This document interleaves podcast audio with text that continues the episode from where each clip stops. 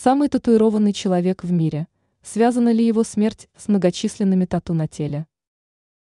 Рик Дженнист, который, впрочем, более известен как парень-зомби, зомби-бой, дважды попадал на страницы книги рекордов Гиннесса, и оба раза в связи с татуировками.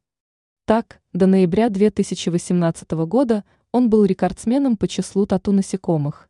Их на его теле насчитывалось 176.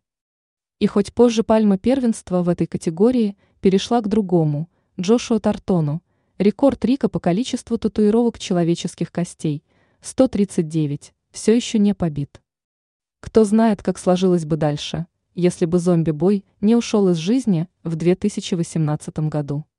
На тот момент ему было 32 года. Всего шесть дней Дженнист не дожил до своего 33-го дня рождения.